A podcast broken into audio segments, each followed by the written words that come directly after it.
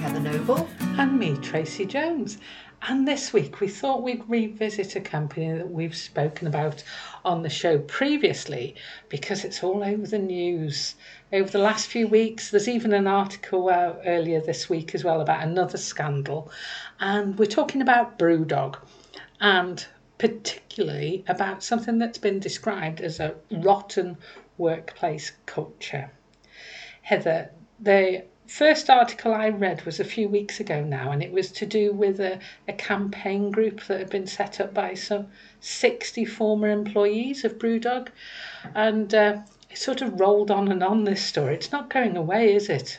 No, uh, the thing is, I think the reason that we were first going to talk about it is because it appeared that Brewdog were dealing with it in quite a grown up way. Yeah.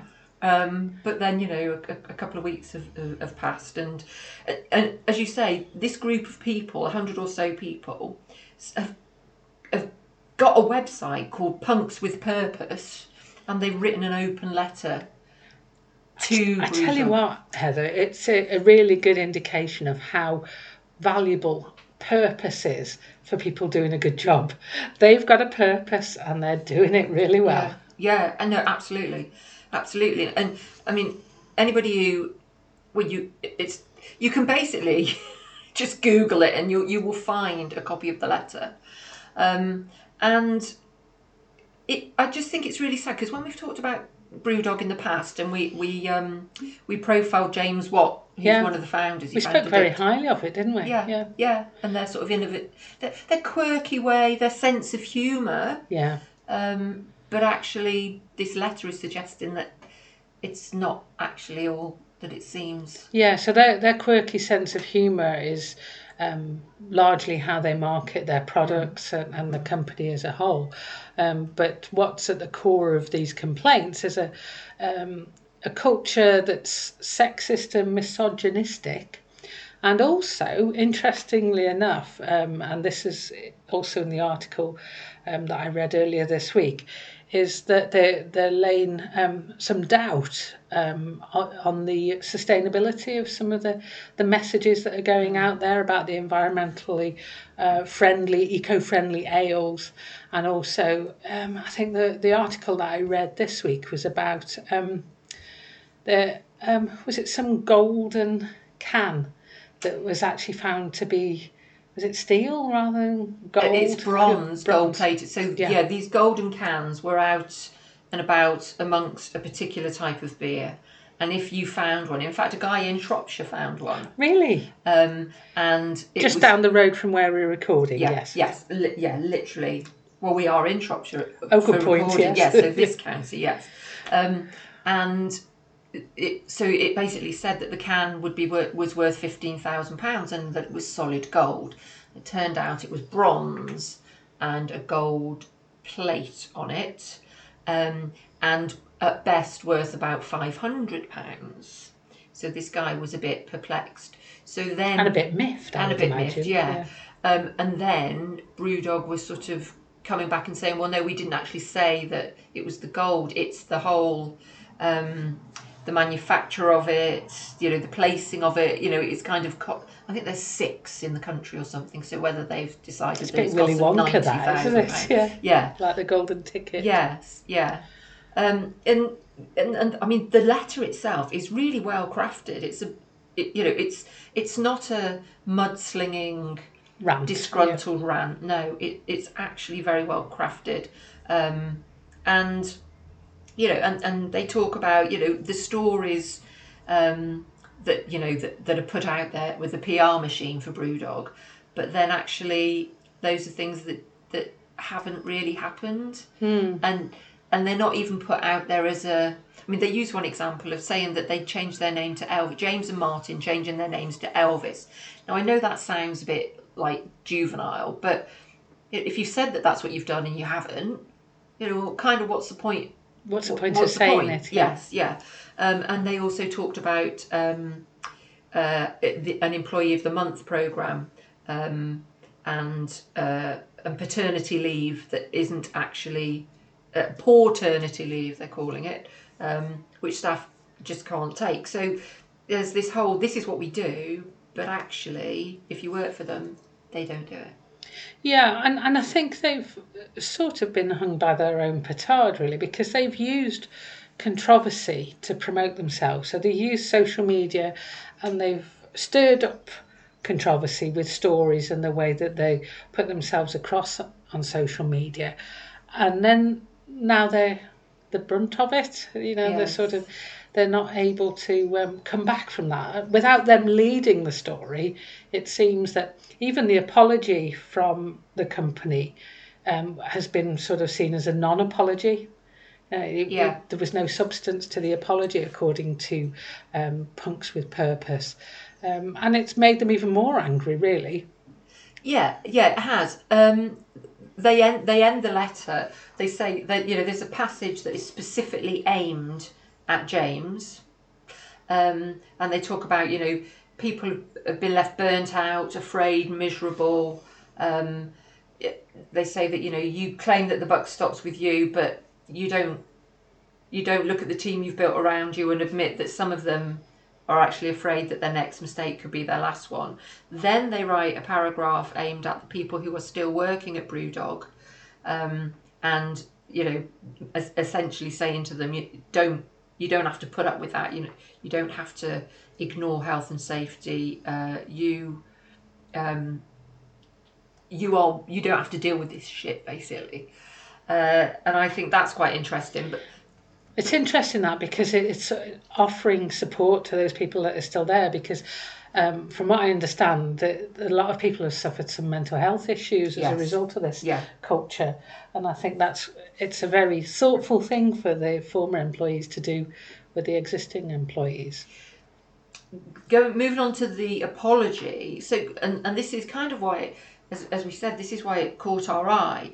And i thought it was going to be a, a real positive story you know so here's this thing that's happened and they've taken it on the chin and this is what they're doing to um, to make recompense and all of those types of things. But it seems from the twitter sphere um, that one of the things that they did was they've written they've written a letter and asked employees who work within the business to sign if they're in agreement with the content of that letter.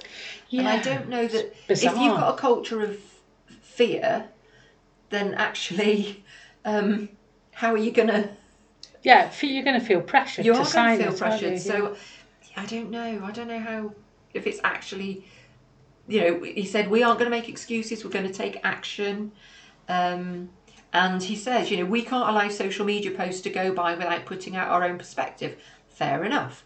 Um, and he says a group of unhappy employees cannot dictate to the world what it is like to work at Brewdog in 2021. However, your employee experience becomes your culture and Yeah. becomes your customer experience as well. Yeah. You, you can't separate it from from the company. The culture is across everything. It's in your brand. It's in your customers. It it, it leaks out to your suppliers even. So, I think it's a bit difficult to just try and narrow it down to a disgruntled group of employees, isn't Well, it? yeah, the Brewdog has got a personality, hasn't it? Yeah. That- Of its own making. of its own Yeah, making, yeah. Um, and you know the names of the beers and you know all different things like that. So it's all it's very very clever, but I don't. It's really difficult when you when you see people. I mean, you know, they, they must have a PR machine that's working with them. When you see people who are whose work whose job it is to build reputation and manage reputation, and then they don't follow through with what's going on internally. It's Yeah. just total. Also, it doesn't feel very honest, does it? The, the way it's Yeah. been approached, and people can really sense that. That's the sense that you're not being totally genuine with it. They might feel that they are, but certainly the, uh, like you say, you pick up on social media, the perception is that they haven't been dealt with this in a very honest way. I, I would point you towards a really good article on LinkedIn, a lady called Claire de Souza who describes herself as an employer brand and recruitment marketing specialist. Um, and she talks through this whole episode really well. Um, and right at the end, she says, What can companies learn from this? She says, Being honest and truthful matters. And if there are issues with the culture, take the time to address and fix it instead of deflecting or trying to hide it. Yeah. And I think That- at, that's yeah. yeah, spot on. Yeah. uh, know that each and every one of your employees has a voice because they do. Yeah. I mean, even if it was just one disgruntled employee, that spreads. Yeah. And, and and then what does it say about the culture anyway? And I think if I was running the business and I thought there was a a poor culture like that, I'd actually would want to address it. I'd, I'd be looking at myself and wondering what was happening.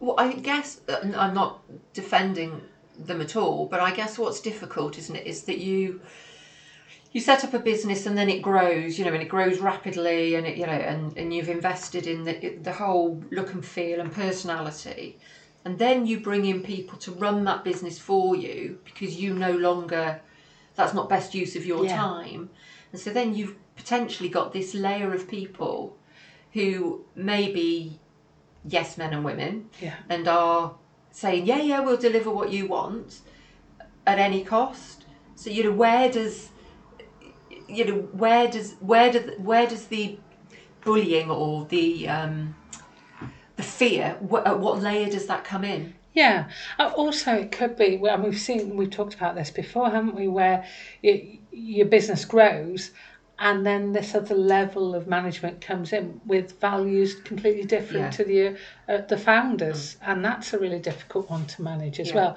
And to be fair to BrewDog, um, the, and and to the employees, we're only reading this story third, fourth, fifth, Yes. sixth hand, aren't we? Yeah. So we, we, we can only guess at what's actually happened in reality. Um, the employees are very clear and very vo- ex-employees very clear and very vocal about their experience, and James Watt, um, to to give him credit, has done a lot of interviews, and he is saying that he will do better and and that um, he will be better. Um, but I think the company as a brand isn't coming out of it terribly well. No, I mean we have to hope that behind the scenes there are a few people getting their backsides kicked, and there's some training going on about how to treat people properly, Yeah. you know, how to get the best out of people in order to grow the business. But I am a bit concerned with the going back to the whole can thing, where, as I said, they so the Advertising Standards Agency are investigating uh, because um, what they're actually saying was the £15,000 value was reasonable based on multiple factors, including, and this is what I was saying earlier, the manufacturing price, the metal and quality of the product, and that the cans were collectible items with a value somewhat detached from the cost of materials. Well, that Somewhat. somewhat detached. Yes, I mean, 500 quid to 15,000 quid. You know, how long would you need to keep that can for? And it's the way you say it, isn't it? If, you, if you're led to believe that you get this can, it has a value to you Yeah. of £15,000. And not- that's, yeah, it cost us £15,000 to, to make this and, and give it to you, but actually it's only worth 500 That's a, a whole different Yes. And I never saw any of the marketing, but you imagine it would have implied that the value is the £15,000 for the actual can Yeah. that you're holding Yeah. Yeah. not some potential future, um, you know, sort of collectibles value Yeah.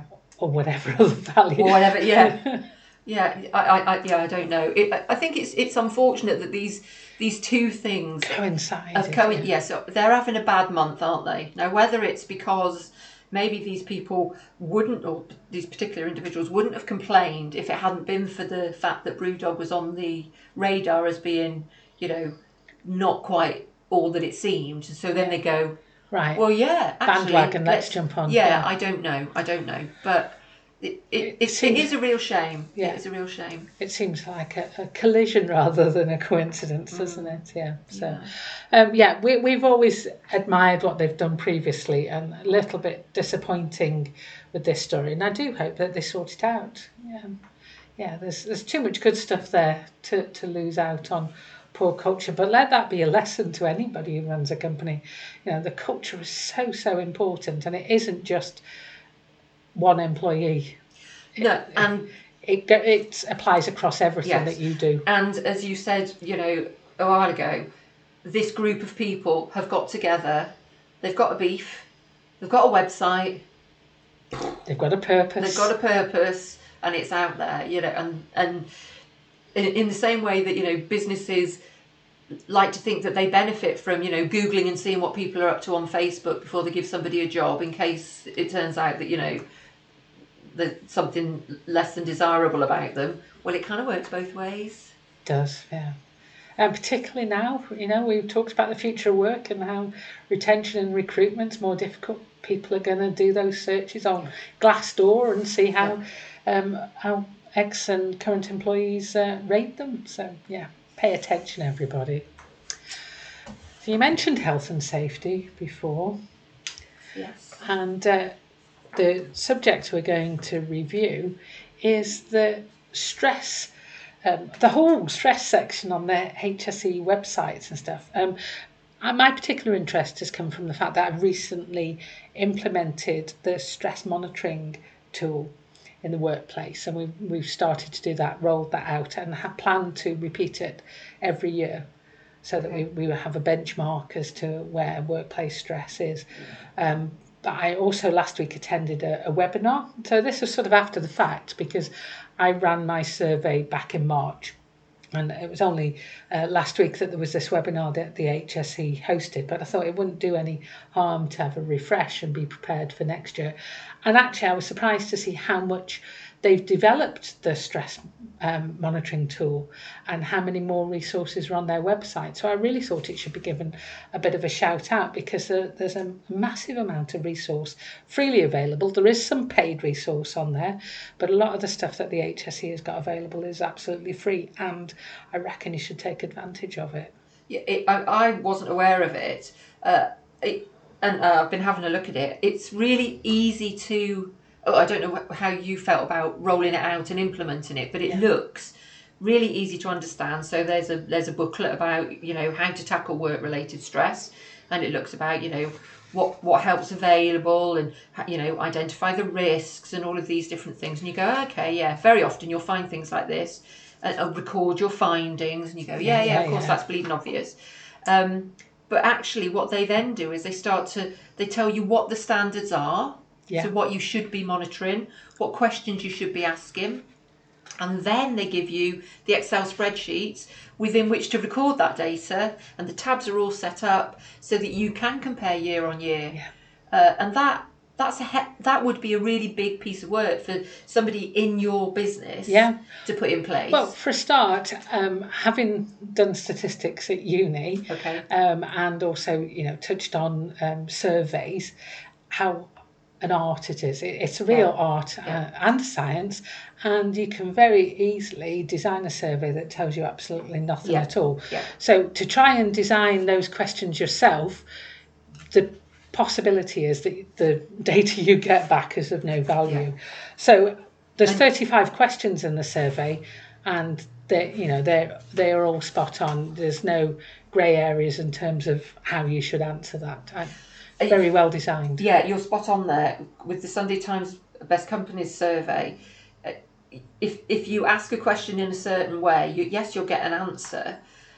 But when you ask the question, you think you know what answer, Yeah, uh, you know, what answers you're going to get. But actually, somebody answering the question, their if their interpretation is different, and there are inconsistencies, you haven't got the answer to the questions that you thought you'd got. Yeah. But but but you believe now that everybody's happy or everybody's chilled, when in actual fact, that's not the case. Yeah. So that's dangerous then, because you then don't do anything about it. yeah, absolutely. And also, um, it's a waste of everybody's time. you know, if, if you're if you're in the middle of answering a questionnaire where it's ambiguous, you're not sure how to answer it, you're not really going to give it your, your full effort, are you? No. Um. And I'm pleased to say that we had um, we had a hundred percent participation with it, and um, it, it- you know it, it gave us because I had nothing to compare it to. It was very difficult to mm. say you know this is good, bad, and I or or indifferent. And one of the things that I felt was lacking when I did it was there's no external benchmarks. Yeah. So not enough people had done it so that it was published and you could go, okay, this is how I compare to the outside world. So all I could do is do it this year with the plan to do it the following year and the following year so that I create my own benchmark. But in the webinar I attended last week, they talked about the fact that they are going to be publishing some benchmarks. And that, again, would be an incredibly valuable thing so that you can actually see uh, this is I think it's good, but let me just compare it to where everybody else is. And not only that, again with the Sunday Times, so we used to we used to sell benchmark reports, so you could look at um, same sector or across the whole list or across the top ten. So you know, is it you want you would want to bench your, benchmark yourself against manufacturing. You wouldn't really want to benchmark yourself against hospitality, for Yeah. argument's sake. And as they gather more and more data and, and, and get people to um, share that data, but I think the other thing that they do, so they they um, so there's the manual. They talk about the sample ratio. So depending on how many staff you've got, Yeah. is it all of your staff or is it twenty percent of your staff or so how to calculate that.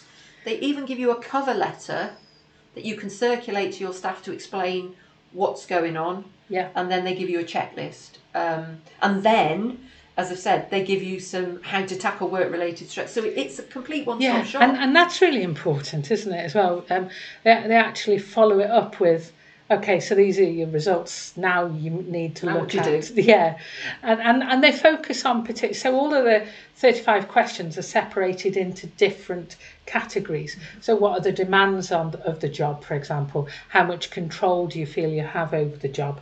And they're, and they're dotted through the um, questionnaire, and then when you do the analysis, you bring them all together. So when I was reporting this back to the management team, and I reported it to workforce as well, because obviously I wanted them to know you know, the snapshot that we'd taken. It was very simple for me to put it in a graph form Yeah. and just say like these are all the this is demands and this is how you responded to how you felt uh, demands and how supported you are by your line managers and you know how well you get on with your peers and things like that. So um, it, it was literally all done for you, apart from distributing the questionnaire, collecting it back in, and then you know actually presenting the data. It literally was. Yeah, all the structure was there, all the ideas. Yeah, it was One brilliant. thing I couldn't quite um, get my head around. So in terms of confidentiality, Yeah. so how, with the distribution of the survey, how is that working? Are people getting a link and they just go online, or Yeah, so originally we were going to do it. Um, we, we had a number of workshops on mental health planned, and there were going to be hard copies available at the end. And because these groups were going to be small, I obviously didn't want to see them because I'd know, you know, Yeah. which groups had given Yeah. in that information. So to make it confidential, it was going to be a big post box, and then at the end of all of these different workshops, I'd collect um, all the forms out of the postbox. As it happened, um, we were in lockdown. We couldn't do all the face to face groups, and so we did them all online. But I did set I set up a um, a Microsoft Forms questionnaire.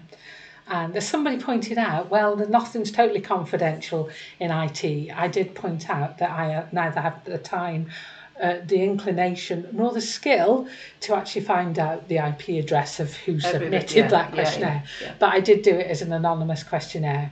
Um, and so it was, from my perspective, completely anonymous because everybody was just then invited to go um, and fill in the questionnaire.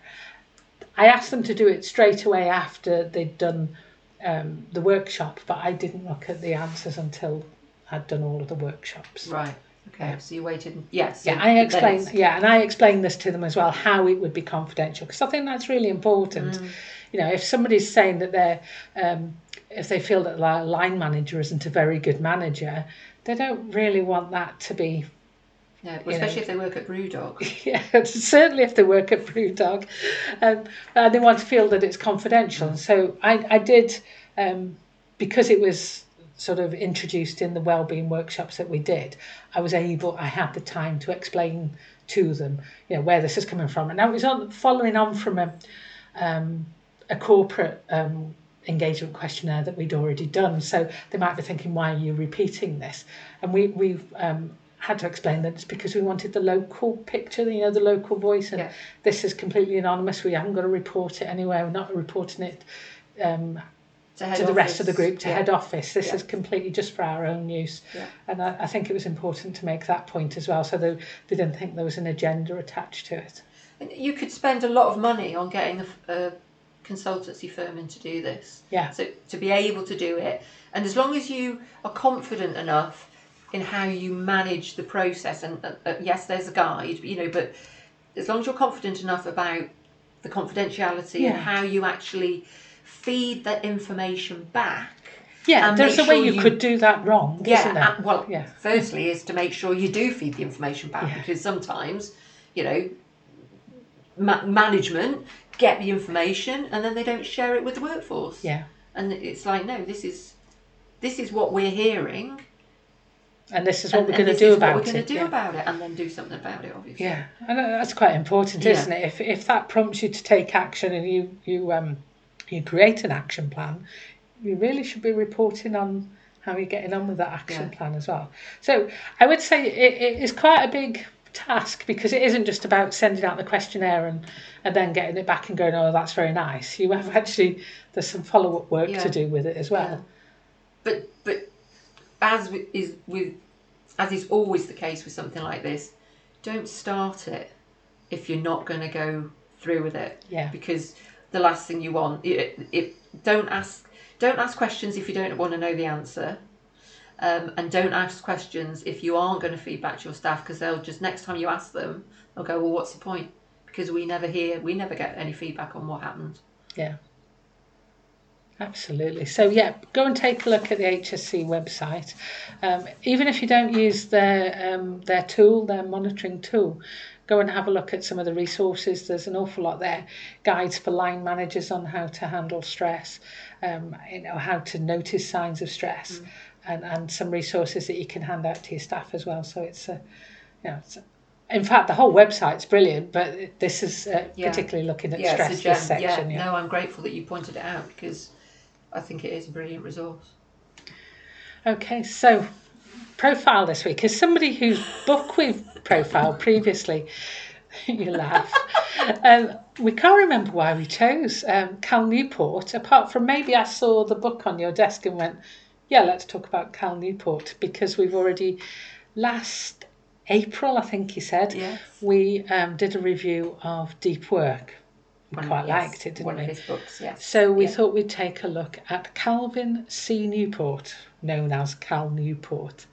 And he's an author and a professor of computer science. And probably, having said that, can safely say probably wouldn't have been somebody we would ordinarily have picked out um, to profile. No, no, I don't. Well, The fact that his books are relate to the workplace, that that is perhaps, um, but um, we wouldn't have searched out a, a professor of computer science necessarily. No. But his books, um, or a number of his books, are very valid for the workplace. So his most recent one, A World Without Email, yes, that's This in- year- uh, interesting. yeah, yeah. that's this year. Yeah. Last year was the Time Block Planner. Um, before that, digital minimal. He's, he's got a book a year so far. Yeah. Digital minimalism, choosing a focused life in a noisy world. Oh, and then we go back to 2016 with Deep Work, which is Yes. the book that we Yeah. reviewed um, last April. and his writing career seems to span 16 years because the first book he wrote was How to Win at College. So you, you, I feel like you know maybe there's going to be something about being a parent. You know how to succeed. It's like how to retire. Yes, eventually. yeah, exactly. He's got it all spanned exactly out. yeah yeah um yeah we we we both did our research and then when we when we came together to to record this we both said why are we why are we reviewing this gentleman Yeah, it's no negative on Cal Newport. no no no no no Um, but um, it, it wasn't. Um, it wasn't. What should we say? Oh, I don't. I want to be polite here.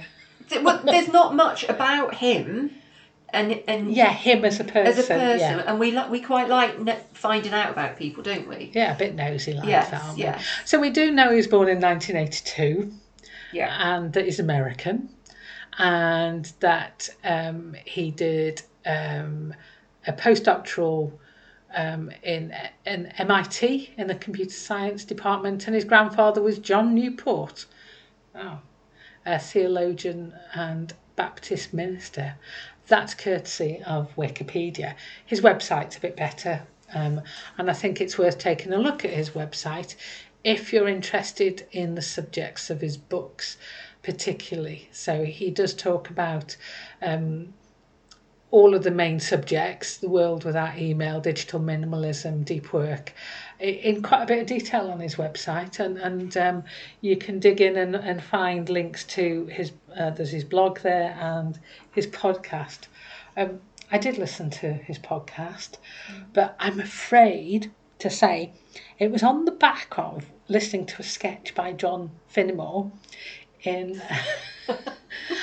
it's a whole other story Sure, why I'm listening jeez, to yeah. lots and lots of sketches by John Finnemore. That that's something else that's going on in my life. Um, but there's this one particular sketch that really made me laugh before I listened to Cal Newport's podcast. But it was a bit of a piss take on American podcasts. And rather unfairly, I thought, you know, he was he, he used like a, a drawly American voice, and then the adverts that are advertising pretty weird things. And I laughed, but you know, moved on. And then I think a few episodes down, they repeated the joke again. So yeah, that reinforced it. Then probably the day after, I listened to Cal Newport's podcast, and oh my God, the voice was the same as on the piss take by John Finnemore, and there, there were the placements for the adverts which were exactly the same. And so I really apologise, Cal. You got mixed up with the piss take by John Finnemore, and after that, I I just wasn't listening to the podcast. But he does go into quite a bit of detail on a number of subjects in the podcast, and it's worth delving into. I think I think the clever thing about his podcast is that so he does a podcast each week um, on a Monday, I think it is, and then on a Thursday he gets people to write in Deep questions. deep questions. Yes, um, and and so he'll.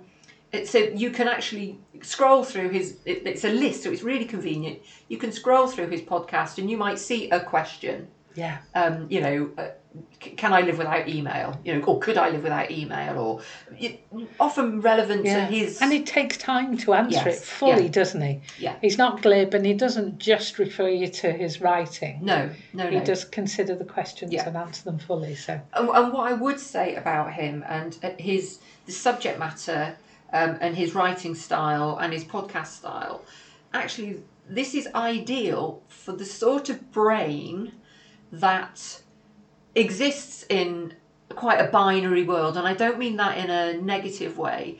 There are loads of books about, you know, well, we've crikey, we've reviewed so many of them, and some come come at it from a much more ethereal, you know, well, you could try this and you could try that, and here's some things and storytelling and all of that. Whereas he's much more ones Uh, and zeros. yeah, ones and zeros. You know, and, um, if you do this, this will happen. So, it, and and that for some people, it's not my preferred approach, but for some people, it could be a breath of fresh air because it's just written, constructed in a different way.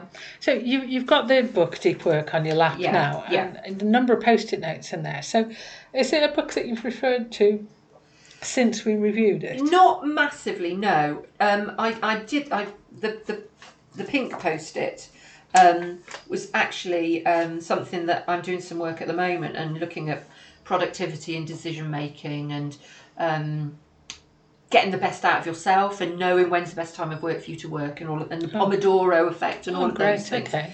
Um, and so in he took this chapter, he talks about his work deeply. So he it's this slightly formulaic idea. So he's talking about you know deep work. So that's you know that's when you focus and you really get stuck in specifically to a particular thing. So he says you know start off by thinking where you'll work and for how long. How you'll do your work once you start to work. How you'll support your work. So of course it might be. Um, a specific location for your deep work efforts where it could be your office with the door shut and a do not disturb sign on the door. You know, choose this environment where you're going to really focus and try to make sure that that that's going to happen. Yeah. You know, and that other people won't affect um, your ability. How you'll work once you start to work. So you know, it's a bit like thinking about how you're going to think about something. Yeah. Um, I noticed that Edward de Bono died a couple of weeks ago. I'm doing some stuff around six thinking hats. Uh-huh. You know, one of the, Yeah. and the blue hat is about you know, okay, how are we going to how are we going to approach this, and what do we need to Yeah. think about, and all of that. The process. Yeah. the process, and then how you'll support your work, um, which could be, um, you know, make sure that you you you know you get a cup of coffee or you get food or you go for a walk around the block or you take some time away from the screen. So it's quite formulaic. Yeah. But I bet he's quite productive like that. Yeah, absolutely. Probably more than me. Yeah, yeah. And maybe it's that, you know, for some of us, yeah, if I could, if I could, how many times have we said, look, if I could just focus, if I could just get the time, get rid of the interruptions, you know, those of us who, you know, we go into the office early so that the phone isn't ringing and that the email isn't pinging and somebody isn't knocking the door. It's kind of creating that sort of environment Yeah. consciously and not, you know, and, and not, Not just stumbling on it. yeah, and not apologising for it. So, um, so yeah, it's. I think he is an individual. Quite difficult to find anything out about him, Yeah. but his work, uh, he's prolific, and there there is this sort of black and white approach, which I think some people really appreciate. Uh, go and take a look at his website. He has got links to contributions he makes to the New Yorker and New York Times and Wired magazines. He's a guest on NPR. Um, and yeah, like we said, he's got his own blog and his own podcast as well. Um, I'm interested to explore a little more in the, in the um, world without email. I've not read that book or even touched upon it yet, but uh, Yeah, I can't even begin to imagine a world without email. sounds quite nice though in some ways, doesn't it? it does, and terrifying with equal measure. Do you know the thing I find hardest about email, even after all of this time that we've had email, is how to file emails. you don't just file them in the bin once they're dealt with. You, you I've got gazillions of them, but they're all filed. But I don't know why I keep them. Yeah. I don't know. I don't know whether I should have an auto delete after so mu- a certain amount of time. yeah, because Sod's law says that that email you deleted is the one that you need next yeah, week. Yeah. I've never, I've never found. So if anybody's listening and they've got the genius way to file emails, especially when you get into the whole, when there are about eight people involved in an email, and it's like, oh, which, oh, should I just keep the latest version of this? Oh, and then God. somebody's sent you a, an email that isn't on the email thread. So you oh god. Anyway, I I digress. a world without email sounds. But well, you- we, we're of an age where we can remember working without emails at all, yes, can't we? yes. I remember one of my first senior jobs, so it wasn't even my first job, and one of my more senior jobs um, was we were talking about maybe getting a cable all the way across the factory so that we could get email at the far end of the factory. And, and it just it just wasn't a thing. well, instead of walking down to the factory, maybe uh, yeah, maybe I'd be slimmer if, I hadn't invented emails. I'd just walk a bit more. anyway, that's Cal Newport. Go and take a look at his website, calnewport.com. And uh, while you're at it, go and take a look at our website as well, thebusiness.community. That's all we've got time for this week on the business community. If you've enjoyed listening to this week's podcast, you can find out about all the things that we've talked about over the years at our website, which is thebusiness.community. We do hope you'll join us again next week for more news, views, and reviews from the world of business.